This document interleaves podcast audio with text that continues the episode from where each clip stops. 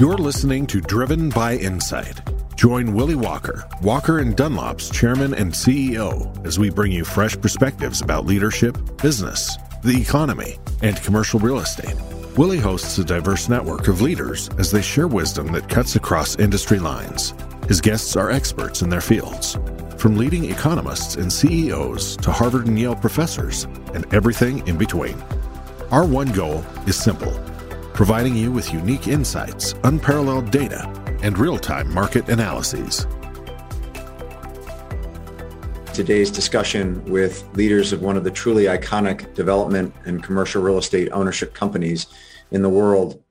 This is our 51st Walker webcast, and it was a year ago today that we started this series. I'm truly humbled by the quality of guests that have given an hour of their time to join me over the past year to discuss everything from commercial real estate to racial justice to training for the Tokyo Olympics. CEOs, analysts, best-selling authors, professional athletes, university presidents, we've had them all, and I'm simply thrilled that the Walker webcast has been watched live or on replay by over 300,000 people and that it continues to attract a large audience every week. I'm sure everyone attending today's webcast remembers vividly what our world felt like a year ago, similar to knowing exactly where we were or what you were doing on 9-11. This week last year was very scary. We were frantically buying toilet paper, figuring out how to use Zoom, and watching the stock market plummet.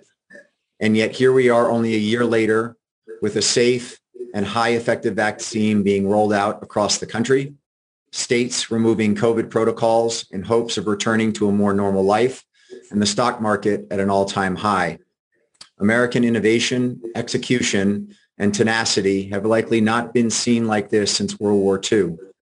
It is truly amazing where we are today, and with sustained discipline for the next few months, we should find ourselves back to a more normalized world this summer.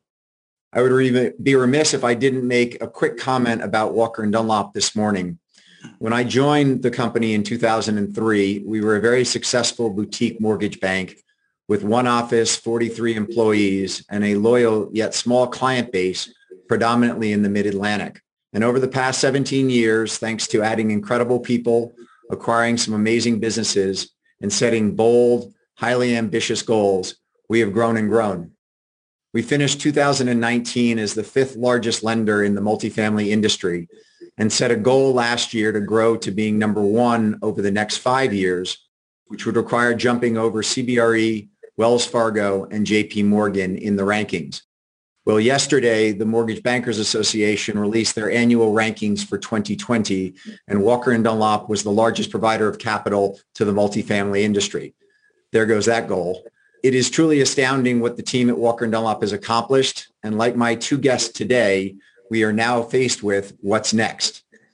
And like my two guests today, I am blessed to have an incredible team with a powerful brand to lead our company and industry forward over the coming years and decades. My final comment before introducing Jeff and Laura. Walker & Dunlop's relationship with Hines is thanks to Gerald Hines and Larry Melody cementing their relationship with the financing of the Houston Galleria in 1970.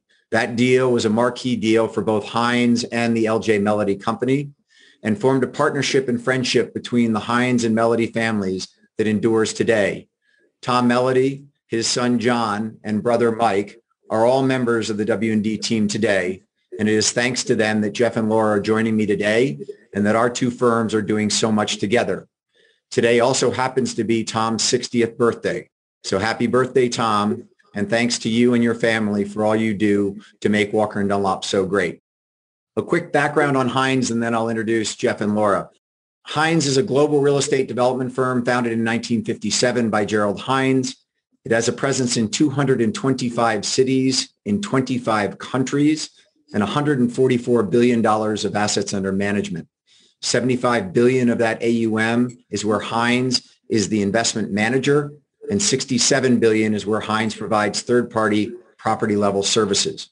Jeff Hines is owner, chairman, and chief executive officer. He became president in 1990 and has dramatically expanded Hines's products, services, and foreign market penetration. Jeff is a graduate of Williams College and Harvard Business School.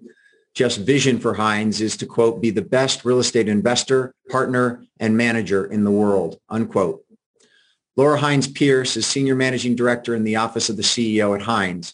She is a member of the firm's executive committee and focuses on firm-wide strategy, risk management, and development. She was part of the grassroots team that established the One Hines Women's Network, which led to the creation of Hines's Diversity and Inclusion Initiative. Laura went to Duke and also has an MBA from Harvard Business School. So first of all, Jeff and Laura, thank you very much for joining me today. Jeff, I mentioned in your bio, you have dramatically scaled the business. And we're going to go back and talk about the firm's history from when your dad started it to when you joined it.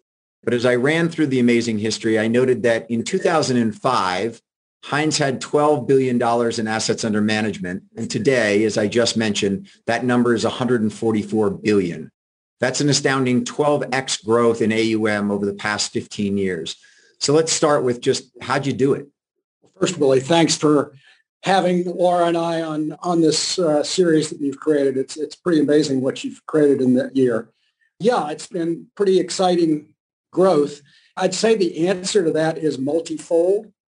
First of all, it's things that were set in place right from the beginning at Hines that my dad established. Uh, you know, the culture, the integrity, the fair dealing with people, the performance that was created early on.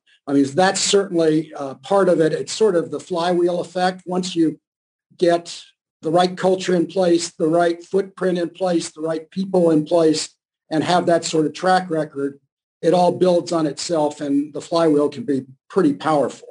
Um, so that's a big reason. Three other reasons, one of which is our broad push into the investment management business. And Willy, you called us a global real estate developer. I'm going to correct you and say we are a global real estate investment manager, of which development is one of the things we do and do very well and are certainly very proud of our history. But that's one of the ways we're serving investors in addition to some of the others. So we've invested heavily in it, both organizationally and, and dollar-wise. And so that's provided some of that growth too. And I would say in the last decade, another reason is that we've really pushed very hard into other product types. I mean, we had this with this great footprint and we have this great group of people running the firm in various spots around the globe, it only made sense to sort of leverage that by adding other product types. So this next year, we're going to have more underway in the living sector than we do in the office sector. And industrial's not that far behind. So product diversification has been a major linchpin of the last decade, and that's allowed us to grow pretty significantly. And then the last point, and this may be the most important point, is that we really have the wind at our back in terms of who we are and what the investor community thinks of real estate investment managers. Traditionally, a lot of real estate investment managers made money by great beta, timing the market well, getting in and out the right places. And uh, that worked very well. And people were able to create great track records on that. But as information becomes more readily available, that edge is starting to go away. And what's really the scarce commodity now going forward, we think, and a lot of investors feel this way at least, is the alpha side of the equation, the ability to create returns at the property level itself, doing something with the real estate, getting your hands dirty with the real estate, uh, fixing operations. So that is something that we have a, a history of achieving, you know, adding over 200 basis points of alpha to our investments over our over our history, which is, I think, probably one of our most remarkable stats. And so, because of our vertical integration, many investors really want to invest more with investment managers like us that also do timing but uh, are adding value at the real estate level. So Jeff, let me just follow up on that for a second because if you will, corrected me on saying development firm into asset management firm, but you were an incredibly successful real estate development firm and still are. Yet in the mid 2000s, you made the distinct decision to change the strategy and, and move much more rapidly into that asset management business, if you will, and not necessarily away from development, but to grow that. What was it at that time that, I mean, you were such a successful development firm at that time. I'm just curious as to what it was that led you to say we need to add the people, the resources, the know-how to scale that side of our business over the next decade. I would say we started our, our journey to uh, being a, a global real estate investment manager really in the early 90s. Uh, that's when we sort of made the decision to start acquiring assets as in addition to developing assets. And it's been more of an evolution rather than a revolution to where we are, I'd say. You know, we started, uh, did our first fund in the mid 90s really because we were doing emerging markets, real estate development in emerging markets. And it was very difficult for one investor to plunk down a big bet in one project in China. It really became necessary to raise a fund so that investors could diversify their risk across many countries and many, many projects in, other, in order to get that done. And once we had raised the fund, we started to see the benefits of it and what we could provide as a firm to that, that business. So we, we got into it more and more. And, and it's just, you know, I'd say we are, as I really leaned into it in the last decade, but a lot of that is because of the success and experience we had prior to that. So Laura, I want to bring you in here because you've watched the evolution and growth of this company throughout your life. I was curious, is there a memory that you have from your childhood when your father or grandfather took you to some city to see a, an asset that was being built and you got to go up to the top of it and look out over some city you've never seen before, or your family was building a huge iconic building in a city where you got to meet someone special that was sort of a unique experience that you remember back to? Sure. You know, it's funny. I, our history is is so much a part of our culture, and it's you know it's absolutely woven into our DNA. And and just on the on the previous topic, a little bit of a funny story. I think it is taken time to evolve into who we are, but we are very good at evolving. And you know, I think there is a lot of debate of how do we acquire buildings and is that the right thing for us to do? Because frankly, there is a question of will other people's buildings be as good as ours? We know ours are good. So how can we trust we can acquire others? And what does that mean? The history is so much a part of our firm, but growing up, you know, I think my dad actually made a very purposeful decision to keep us a little bit arm's length from the business. And I think that was a, a decision based on really wanting us to make our own decisions about our career path, about our journeys in life and not feeling pressured to join the business. Certainly if that was what we decided we wanted to do after exploring all the avenues, I think that he was very excited to welcome us if that was the case. But that then translated to I actually don't have a ton of memories of really being out and touring real estate and being on job sites. I know if you ask my dad that question about his childhood, he'd have a very different answer because my grandfather used to bring him to construction sites as an eight-year-old before school and you know probably in very dangerous situations walking walking through construction sites and so certainly there were really incredible opportunities that, that I got growing up. I remember visiting China in the 90s because we joined my dad on a business trip as we were, you know, Hines was in the process of entering China as a business. And in the 90s and China was a very different world. I mean, people were excited to see my curly hair. I mean, it was, you know, it was a very different world back then. So I got incredible opportunities on that front and certainly was exposed to the business just broadly. But it was a purposeful decision, I think. And I think that's been important for me, knowing that, you know, I explored other career paths and opportunities and I've found my way to Hines and I think was very purposeful about that because of the opportunity I had and lack of pressure that I had. And, and really, that is the exact same formula that my dad used with me. I mean, you coming from a family business probably feel the same. If, if, if your dad would have pressured you to come in the business, uh, you might have run the other way. And my dad purposefully didn't allow me to come to the our own decisions. And I think that's really important. You don't, you don't want to have someone be at a family firm because they feel they need to be or have felt pressured to be. Yeah. And that's one of the secrets. So Jeff, Laura just talked about, first of all, you know, her education is both economics as well as art history, and she she worked at Sotheby's for a number of years. So who knows whether Laura today would would be running Sotheby's rather than uh, helping you run Hines. But your father, as I read back in the history of Hines, your father as a child in Gary, Indiana, went to Chicago and saw the Wrigley building and made a comment that someday he'd like to build that. But what he didn't include in that sentence, or at least it's not, it, it's not written down, was, and I want to work with the very best architects in the world in building that building. What was it about your dad that allowed him to be so groundbreaking as it relates to architecture? Because Hines really of all the development firms in the world and asset management firms in the world has the reputation of having gone and worked with the world's preeminent architects. And what was it that made your father get to that, if you will? Well, he became an engineer because his dad told him, engineers are not laid off, Jerry. That's what you need to become. So he became an engineer.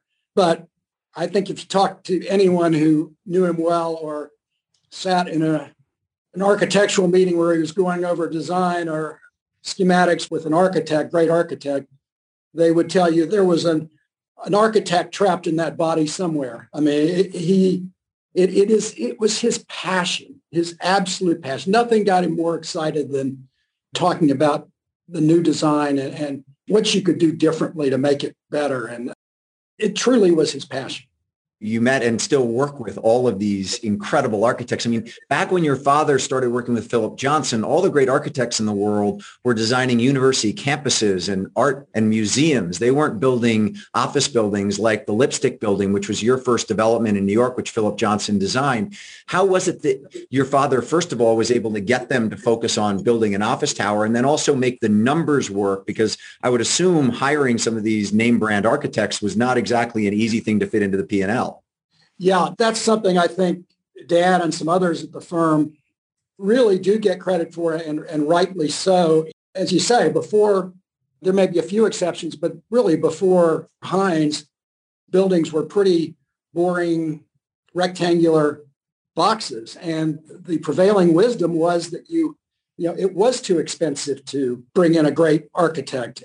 We really changed the formula. And that's not just by hiring a great architect and letting him do what they want to do because then you would have gotten a building that was too expensive and a, a floor plan that may not have been commercially viable.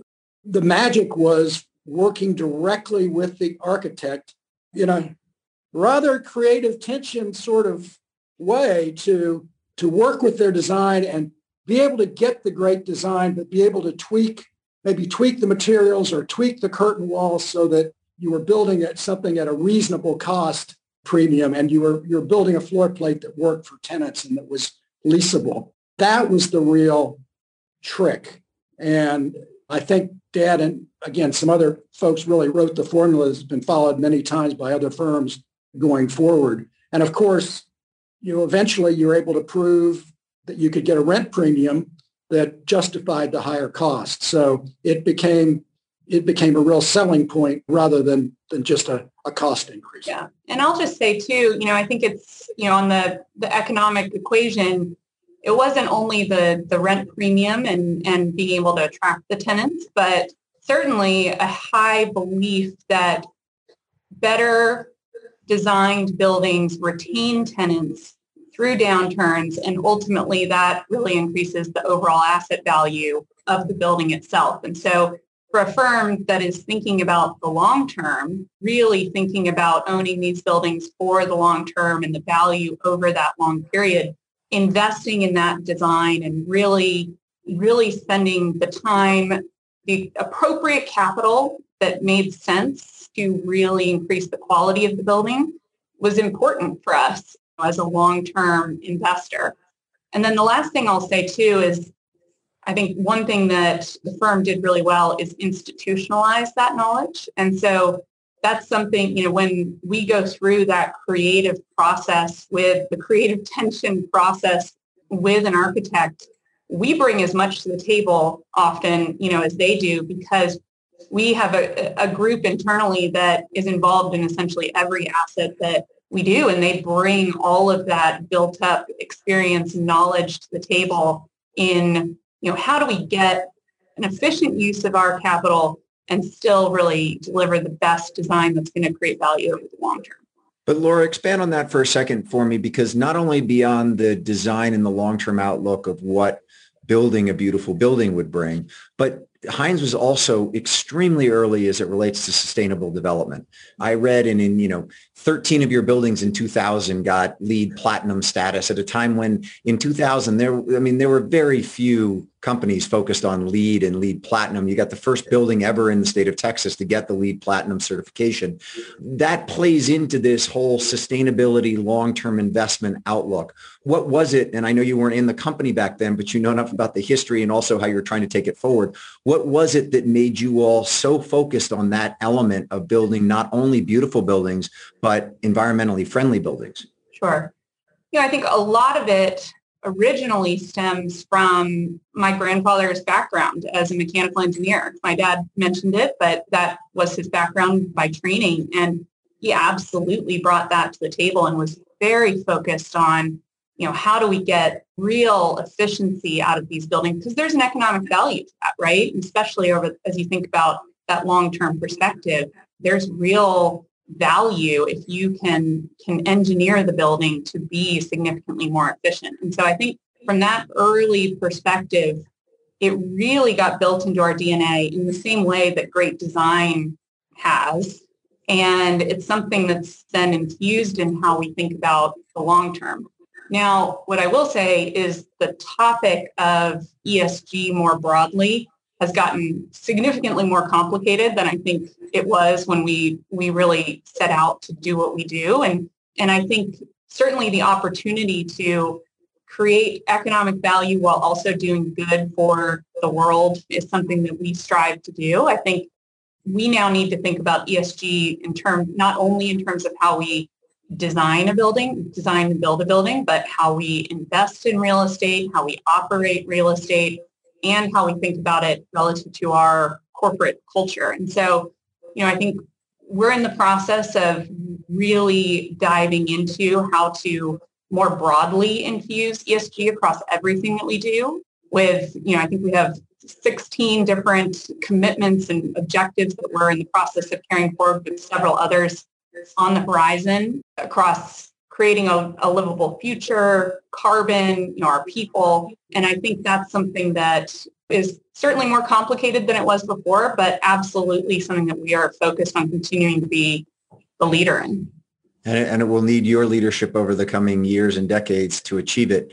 Jeff, when you joined Hines back in the 1980s, there was not a major office tower in America that was not being built by Hines. And you built all these iconic buildings and just the, the volume that you all developed during that period of time is truly staggering. And then you get to the early 90s where you basically made the proposition that you'd go and buy somebody else's real estate. And Laura mentioned it previously.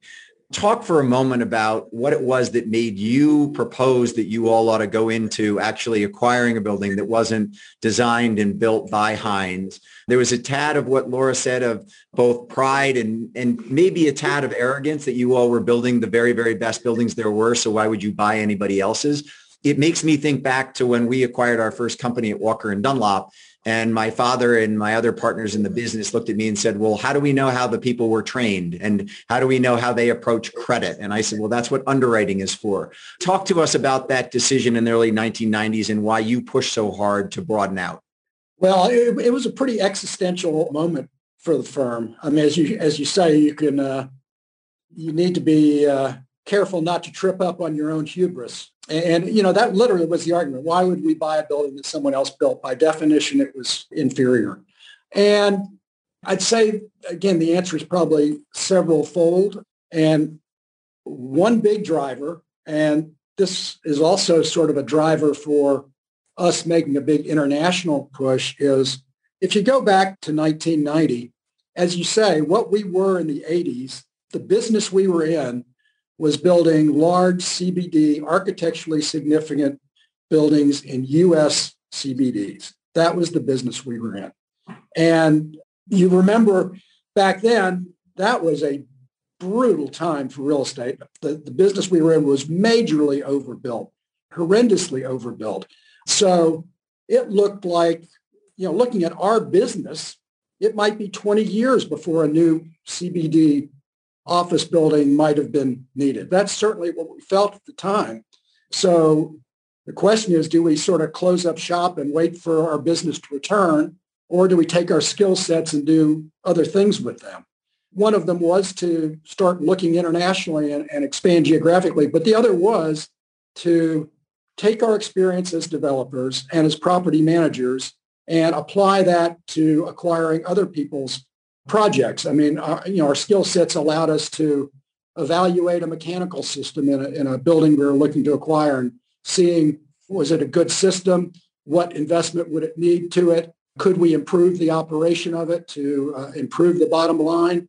Was the location a, a location that was improving or getting worse with time? You know, our development experience gave us insight into that. And certainly our operational experience gave us a huge amount of, of comfort, uh, skill set to apply to the acquisition business. So as we got into it, we really found that those skills, it really was translatable and that, you know, we're able to create uh, something pretty unique going forward. It was a two-year process probably to get approval to buy our, our first building. Uh, Hasty Johnson, our current vice chairman and I, I think dad just got tired of us and said, sure, go buy one. And luckily things went pretty well after that. So he probably gave you and Hasty a little bit of a hard time about thinking that you were from both Harvard Business School and that some case study told you that you ought to go do something like that. We did bring in a consultant, you know, uh, you, you, probably, you probably brought McKinsey in. You probably got some former classmates in from McKinsey. That, so exactly. too. I got you. It's great. So on that, Jeff, at the same time as buying other people's properties, you also really made a push into Europe. You'd already been in Mexico and you'd done a large industrial development in Mexico, but you really in the mid 90s started to push into Europe. Before I joined Walker and Dunlop, uh, I spent my entire previous career outside of the United States in Latin America and in Europe. And I have some pretty good sense of how difficult it is to get things done in a foreign country with a foreign culture, in many instances with a foreign language, with foreign entitlement, et cetera, et cetera. How was it that you took this domestic focused business and had the ability to go and not only enter other markets. If I took Walker and Dunlop to to Warsaw tomorrow, I'd have to go find some great local Polish bankers and I go hire him or her and I'm kind of off to the races. You're talking about going to Warsaw and building a building. You're getting entitled. You're getting local construction talent. What was it that quite honestly allowed you all to have the confidence that you could go to Europe and be as successful as you were? Well, it's, it's really, and we were also expanding into some of the emerging markets at the time in, in a pretty big way also it's really, really difficult, Willy. I mean, you look at our footprint now and dots all over the map and long tenure people, but boy, it is just, it's tough. It's blocking and tackling. We did it by organic growth. And there were a lot of lessons learned along the way. Buying out a contract in, in Spain is very different than buying out a contract in Beijing. And, and you just have to learn those. You know, I would say a lot of our organizational growth was led by people who had been with Hines for a long period of time. So they would spearhead the effort and help spread the culture. And our goal and where we, we become now is you go to Hines Spain and you don't see a U.S. company, you see a Spanish company run by Spaniards. Same for India, China. We are we try to become local local players, and so you hire local people, and you you do that very carefully and carefully vet and get people that you think will fit your culture, and then you you imbue the culture with them uh, over time. But you really do have to be local, and it takes time. We we we made a lot of mistakes along the way, and a lot of lessons learned to get to where we are today. But it's it's just a to do that organically is, which we think is the right way, the only way you can sort of maintain that culture, which is really the glue that holds everything together. To do that organically just takes takes time and effort, and that's that's why there are not a lot of people that have what we have. It, it's really hard. It's really tough to do. It takes a lot of money and a lot of you know a lot of patience. You really have to be uh, think long term and in, in being able to do that. Laura, as you think about that and about the size and scale of Hines today with over 4,000 employees around the globe, what's the biggest challenge on a go forward basis as it relates to both maintaining the core culture at Hines, but at the same time, you are so international and multinational. The culture has to diffuse somewhat as you go around the globe, does it not? Yes and no. So I spent my first five years with Hines working in our Chicago office as a project manager, really sort of heads down on, you know, a million square foot office development there and my next move really was was working with David Steinbach, who's our chief investment officer. And we spent really our first nine months essentially traveling the globe. I think I went to 18 different countries in nine months, something like that. One thing that really amazed me was as I walked into an office in in Gurgaon in India or in Paris or in San Francisco, that Hines culture really was there. The office was very, still very Parisian or still was very local. But I think, and really this stems from, I think my grandfather was such a cultural icon in our firm and I think had really such a strong pull that, and then in the way that he really structured the business to allow allow autonomy and lead and and to really imbue trust in leaders to go out and own own their business in a way and be autonomous leaders while still being responsible for carrying that Hines culture, carrying that Hines flag and some of the, the deepest values that we have around integrity and quality, I think has really, I think, lasted and stood the test of time. And those leaders have then infused the culture as they've organically built offices in local geographies and yes, you know, I think it's it is absolutely a thing that you know I think we need to protect most fiercely. And frankly, through COVID, it's something that we've drawn down on. Our cultural capital, I think, has been I think it's what's allowed us to over the last year be highly effective because we have such a strong cultural glue. But we're feeling we're feeling the fact that we've drawn down on that capital. And we do a lot of work pulling people together globally, either for internal conferences, for trips, for learning opportunities across the firm.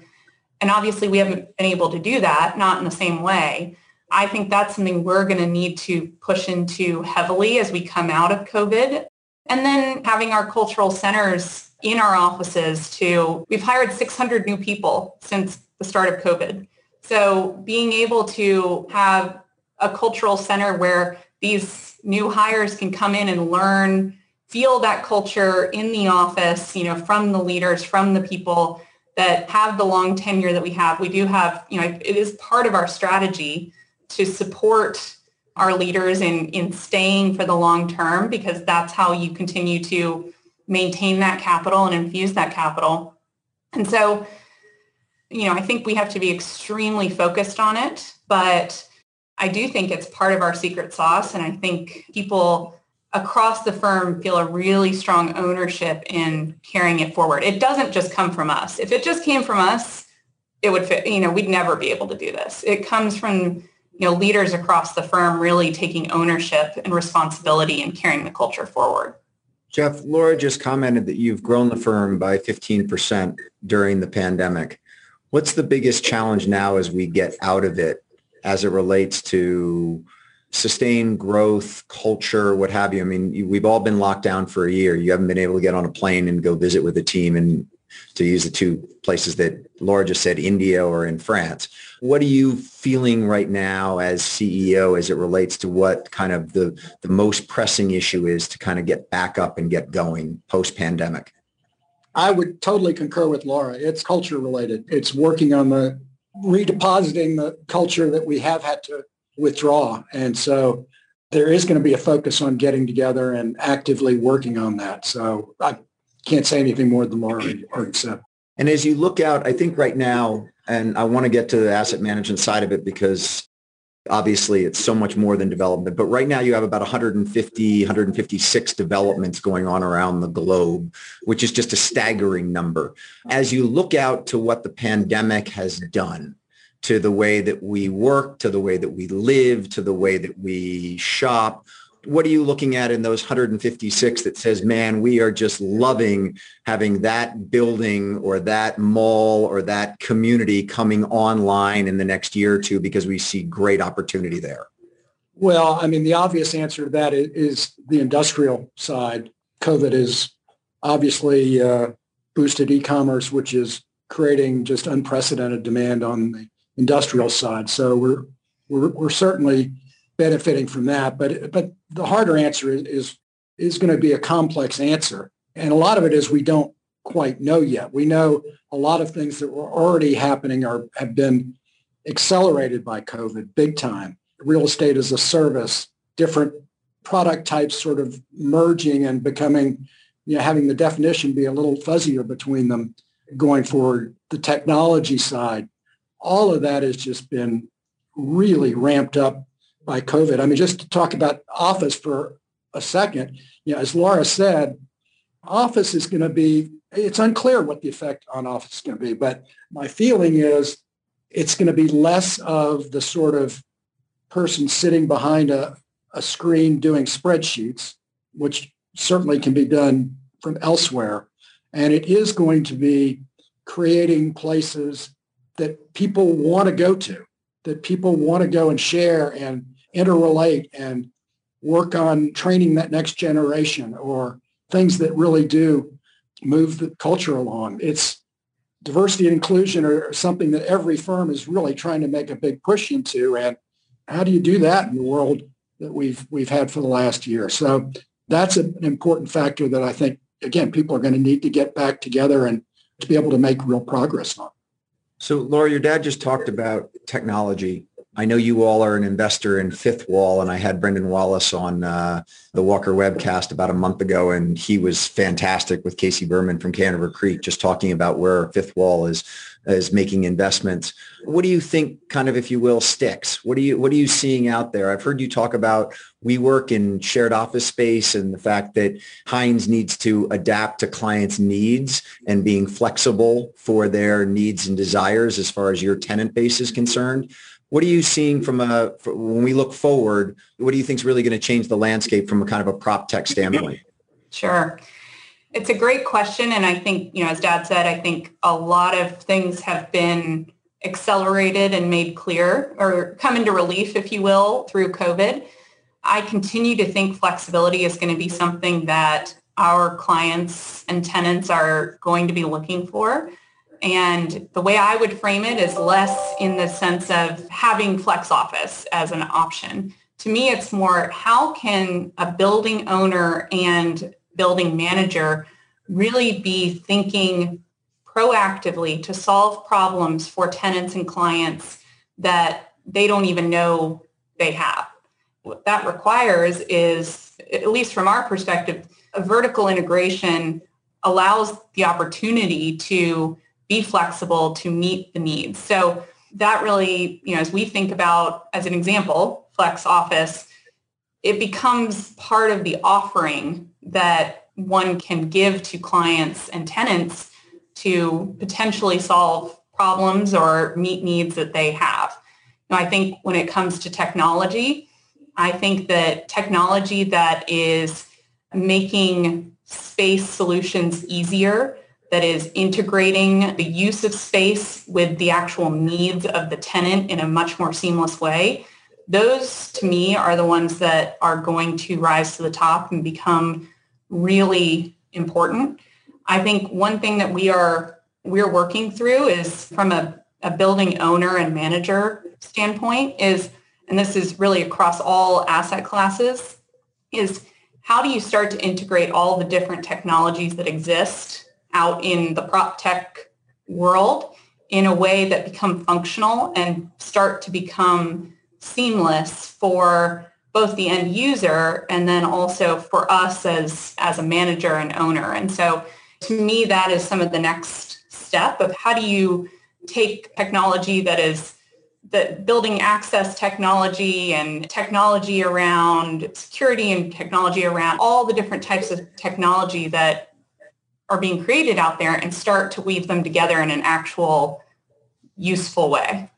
Yeah. I would also add that in, in terms of what Laura was saying about knowing what the tenants need before they know it, one of the big things that we're just scratching the surface on, and again, our ver- vertical integration allows us potentially incredible volume of data that we have available to us over time, and, and that data will become more and more important in terms of you know, how we provide service to the tenants. So Jeff, just talking about the scale and how big you are today, you launched the Hines Global REIT in 2009, right after the GFC, and that has become a fantastic vehicle for you all. You've raised, I can't remember how many distinct funds, but you seem to have a strategy that as I read through your website, it seemed like there was a Hines Global, Hines Emerging Markets. I mean, you've got funds for pretty much everything out there.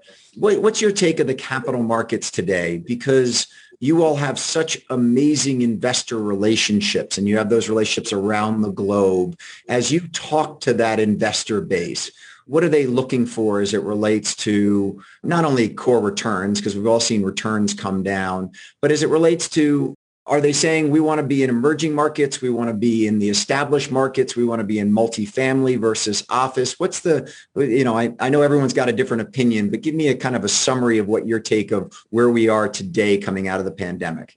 Well, everyone wants to be in beds and sheds. I mean, that's pretty, uh, no one wants to be in retail and, and office is sort of, uh, does that present an opportunity for a firm of your size and sure. scale? Sure, of course. Change is generally good for us we're generally able to able to profit at the margin when there's when there is change. So that is good for us. But as you say, there are a variety of opinions. I think the one thing that can, if we're talking about the institutional investor world, when there may be a different answer for, say, the retail or high net worth group, but the institutional investors are, I'd say the one common theme is they all want to have have us make their life easier. They are trying to reduce the number of managers they deal with. They, they want managers that can handle, as, as you were pointing out, the broad array of, you know, be able to offer multiple options that you know, they can pick and choose from. Having relationships takes time and you know, organizational effort. So they're, you know, they're all looking to become more efficient over time. And again, that we think that's sort of an opportunity for our type of firm, given who we are. Laura, I just heard your dad use the phrase beds and sheds, which I have not heard before, and I'm going to use it from here on out. I just love it. But you guys are big on, you're focusing a lot on beds, and you're also focusing on beds in the single family rental space. What's your take on multifamily versus single family rental and the, the housing industry, most specifically here in the United States? Sure. We've been pushing into the multifamily space for the last almost 15 years and you know, I think it's something that we continue to be interested in and I think is continues to be a big opportunity.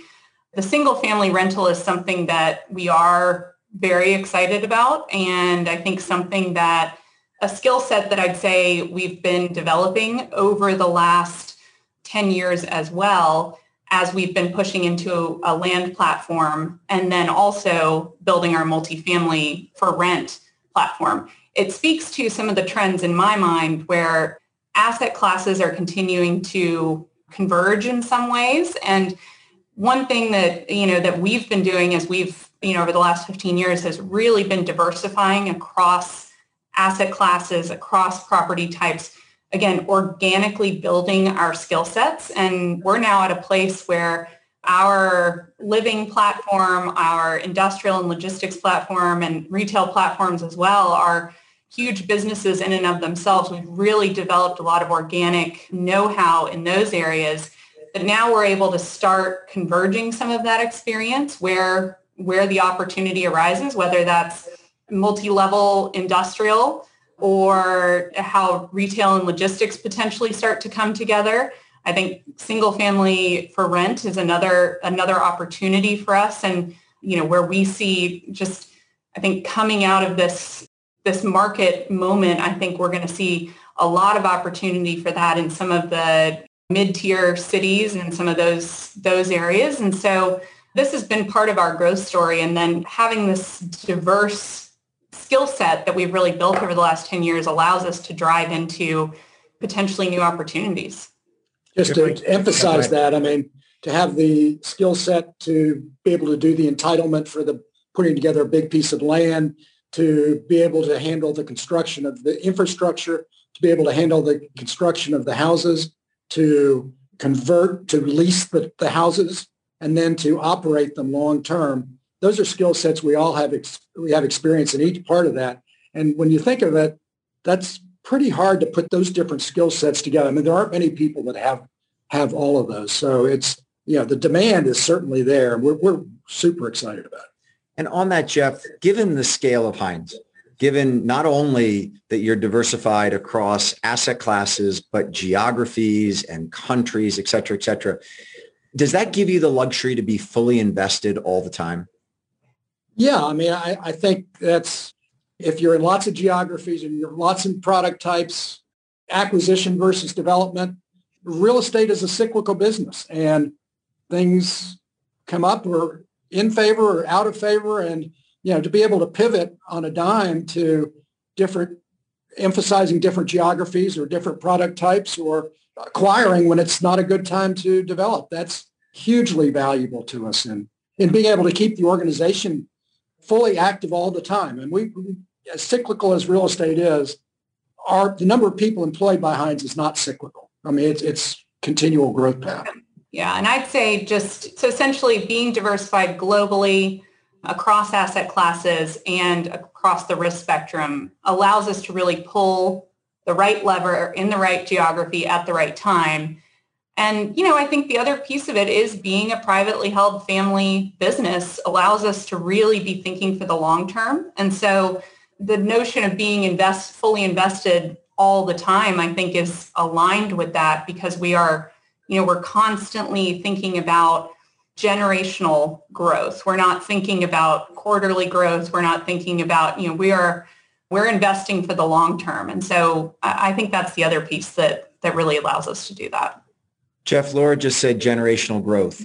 You took over the company from one of the true pioneers in the commercial real estate business to ever have been on in the world. And by the way, I, I, am sorry for the passing of your father and your grandfather uh, back in August of this past year. But you stepped into those big shoes and have taken this company to a whole different level. And it's astounding what you have done in your leadership of Hines. You're now faced with transferring leadership and ownership of the firm to the next generation of Hines's. What did you learn during the transition from your dad to you that you'll either repeat or not repeat as it relates to your own children? We've talked a lot about us on this on this call, and the thing to really stress is the way we make decisions at Hines is, is maybe a little different than other firms. We're almost Japanese in decision-making style. Everything is consensus driven. We have an executive committee, which is the top 17 people in our firm that really acts as our, our board of directors, more than a board of directors. It's, it's actively involved in the details and the sausage making, et cetera. And the vast majority of decisions that are made in the firm are made by that committee or our investment committee, both of which Laura and I have, we, we, we have votes on various issues and, and they're blind votes and Laura and I each have one vote. So uh, literally decisions are made by a very strong institutional team that's been with Hines for a long period of time. So, you know, as much as you are nice to hand credit off to us, the credit really goes to the whole firm. And that was maybe not quite as as true when dad handed things off to me, but pretty pretty darn true back then. So the true answer is we could mess it up big time and it, the firm wouldn't miss a beat. I could be hit by a bus and truly the firm would not would not miss a beat going forward. So I think it's, you know, look, a lot of it is cultural and personality wise, how you, how you deal with these rock stars that are helping us run the company and, and how you, uh, as Laura was saying earlier, you know, allow them the freedom to operate as they see fit, but all within the, construct of big strategic efforts that the firm has undertaken Uh, you know, I think it is managing not from setting edicts on high, but how you how you work with the senior team, and you know, Laura's doing that extraordinarily well. So it's it's the your feel your side that takes some takes some time and building those relationships. Laura talked about traveling around the world. Those relationships are really important and those bonds are really important. Again, she's doing it very well. She has a couple of brothers who are, you know, not quite as long tenured at the firm, but they're at various stages of doing that also. So it's uh, how um, fun is it for you to have your three kids all working inside the company? It's a lot of fun, except when they uh, are telling me what to do or to get back to the office from your from your trip. But it's easier but yeah, to give it, them grief. yeah, I mean it's it's more challenging. It makes my life more difficult, but you know, it obvious, obviously it's hugely satisfying, and it's just a wonderful thing that you know I think we can this firm that we consider a family legacy, how we can seems well on its way uh, successfully to the next generation. That's pretty satisfying. In talking about Laura and her her brothers asking you to get back to the to the office, I'm going to let both of you get back to your day, and uh, I'm just going to thank both of you for taking the time. It's a real honor to have both of you on. It is unbelievable to see what your family has created in the firm that you have and the presence you have around the globe. And as it relates to architecture and sustainability, you all have been just true leaders that have benefited all of us. And so thank you not only for coming on and sharing your time with us today, but for all that your family has done to enhancing the built environment that we all live in. Well, thanks, Willy. We appreciate the time. Thank it's you so great. much for having us. It was it was really great conversation. We will be back next week with another Walker webcast. I have analysts from JP Morgan and Morgan Stanley coming to talk about the commercial real estate, REIT, and services industry. So please join us next Wednesday at 1230 Eastern time. In the meantime, I wish everyone a happy St. Patrick's Day, a great day. Tom Melody, happy birthday again. And to Laura and Jeff, thank you both again for joining me today. Have a great one.